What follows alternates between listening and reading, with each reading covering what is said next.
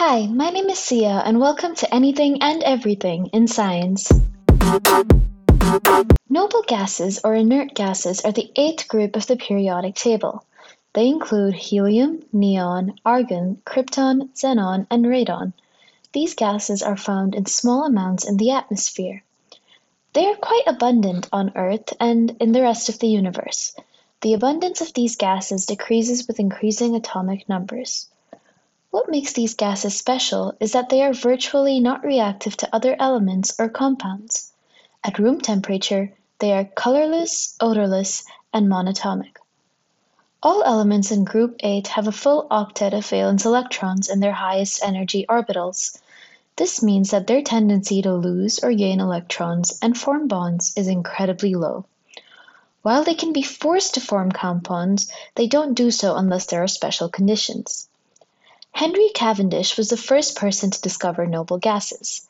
In the late 18th century, he removed oxygen and nitrogen from a container of air. The experiment showed that a part of the gas volume remained unreacted, showing that some amount of air was made up of elements that do not react, unless under special conditions, of course. Helium was discovered in 1868 by Pierre Janssen when it manifested itself in a solar spectrum as a yellow line. Janssen assumed it was sodium, but further studies by Sir William Ramsay led to the identification of helium by physicist William Crookes. Argon was discovered in 1894 when John William Strutt saw a difference in density between chemically obtained nitrogen and nitrogen isolated from air samples. With Ramsay, Strutt was able to identify and characterize argon. Morris Travers and Ramsay discovered neon, krypton, and xenon in 1898 after chilling air to a liquid, warming it, and capturing gases. Radon was discovered by Frederick Ernst Dorn in 1900.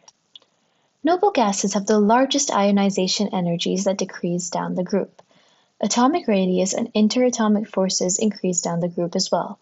This leads to an increasing melting and boiling point, solubility, and enthalpy of vaporization. Overall, the interatomic forces in noble gases are very low, resulting in relatively lower melting and boiling points. If you would like to pursue a career concerning noble gases, you could consider a career in welding, becoming a chemist, or working towards understanding the formation of inner atmospheres. If you would like to learn more about noble gases, you could read Elemental How the Periodic Table Can Now Explain Nearly Everything by Tim James, or Periodic Tales: A Cultural History of the Elements from Arsenic to Zinc by Hugh Aldersey Williams. That's it for today's podcast. Thanks for tuning in to Anything and Everything in Science.